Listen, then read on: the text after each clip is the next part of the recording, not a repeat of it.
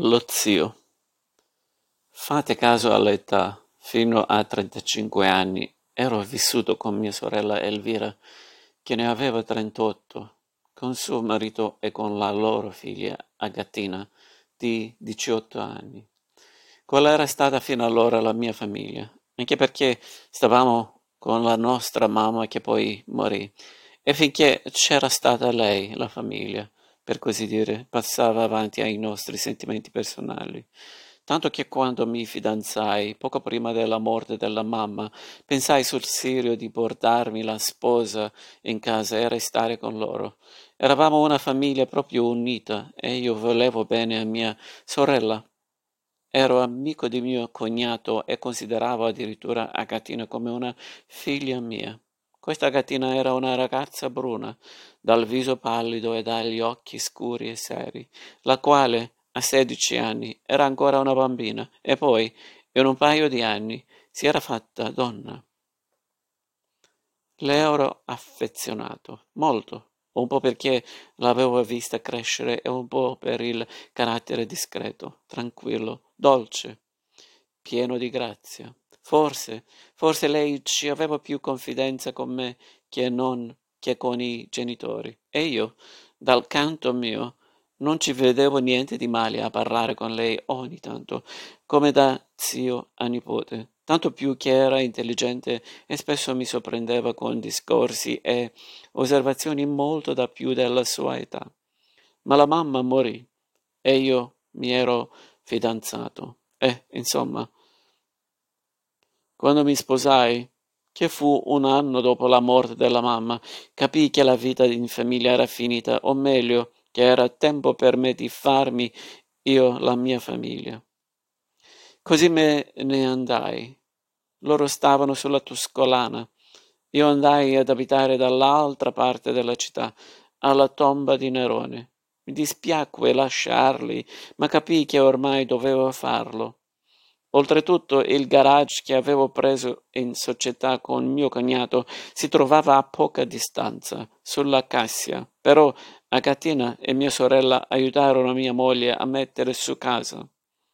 E in seguito continuammo a vederci spesso, per lo più la domenica.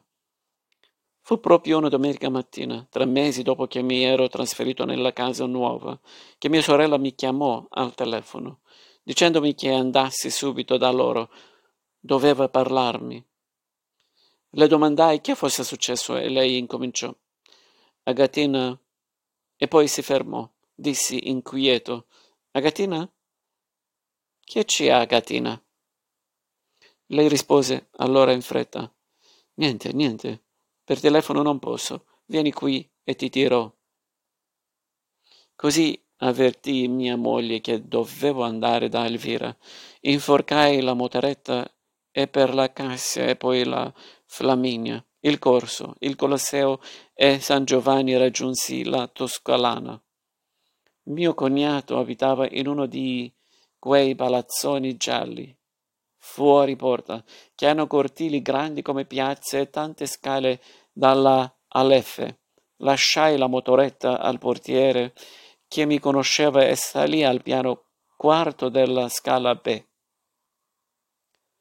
Elvira mi aprì subito, come se mi avesse aspettato dietro la porta.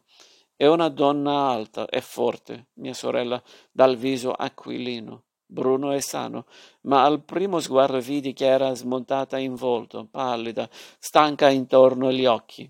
Pareva invecchiata di dieci anni mi precedette nella sala da pranzo che a loro serve anche da salotto e disse senza sedersi bruscamente. Agatina ha tentato di ammazzarsi. Aho, che mi dici? Coi sonniferi, roba da poco, però all'ospedale me l'hanno rimandata subito a casa. Ora sta a letto. E perché? Poi? E chi lo sa? A noi altri non vuole dirlo, non parla, non dice niente. Il padre l'ha pregata, si è persino arrabbiato. Non ha servito. Io ti ho chiamato perché tu ci hai tanta confidenza che lei, con lei, e può darsi che a te lo dica. Ero così stupito che dissi, come pensando ad alta voce, Agatina, proprio lei, non posso crederci. Eppure è così, disse Elvira con un sospiro.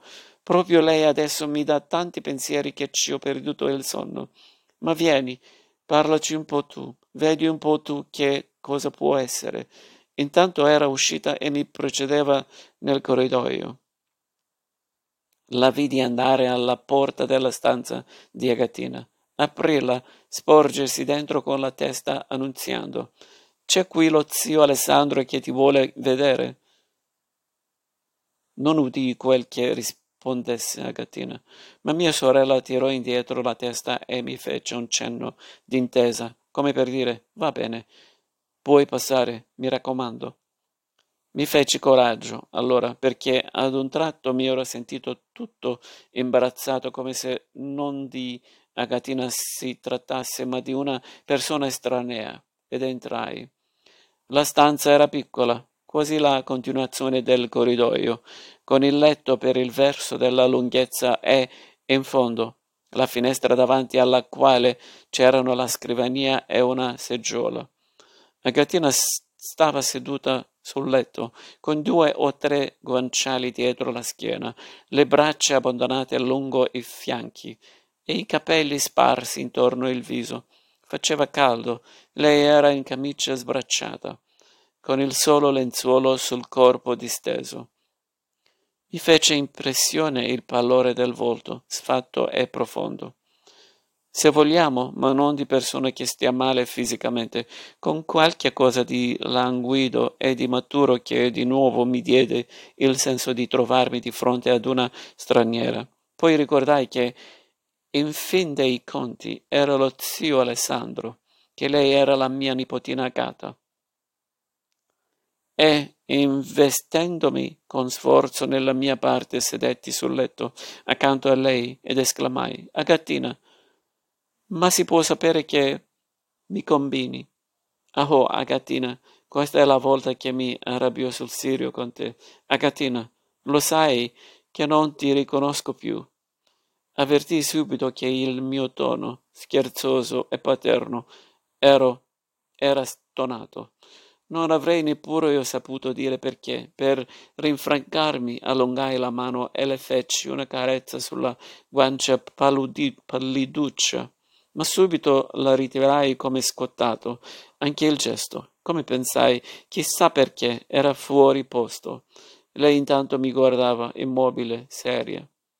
Poi domandò quasi con severità.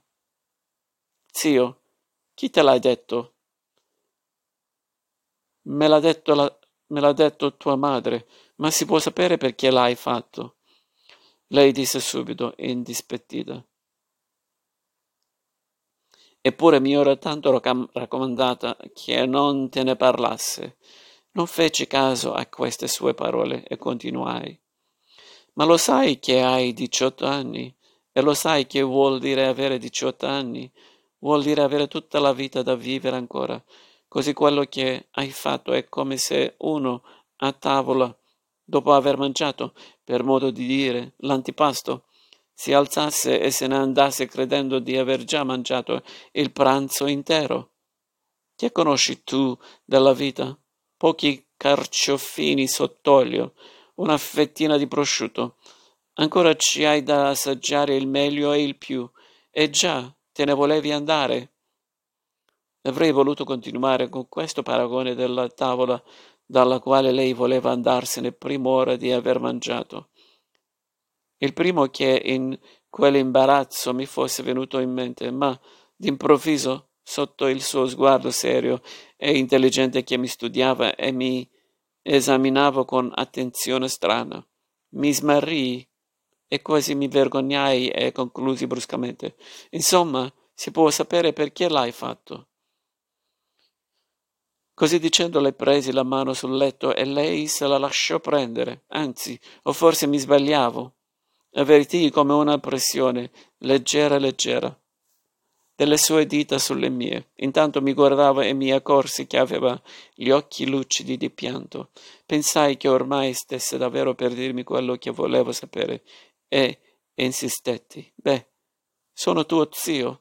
Lo sai che ti voglio bene. Con me può parlare. Di, su, perché l'hai fatto? Tua madre è inquieta, è addolorata. Tuo padre è preoccupato. Tu non puoi lasciarli così nel dubbio.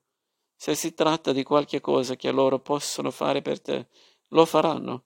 Ma se tu non parli, come vuoi che facciano? Che facciano?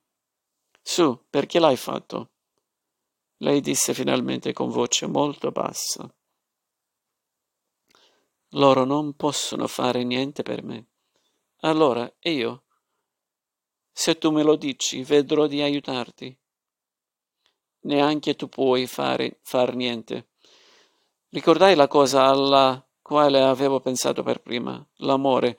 Mi dissi che i genitori sono sempre gli ultimi a sapere che i figli sono innamorati, che l'amore una ragazza può anche farlo stando in casa tutto il giorno, per la finestra. Che le persone che si ammazzano per amore pensano sempre che gli altri non possono fare niente per loro e in fondo hanno ragione. Domandai con precauzione. Per caso non ci sarebbe stato un motivo, diciamo cosa, sentimentale?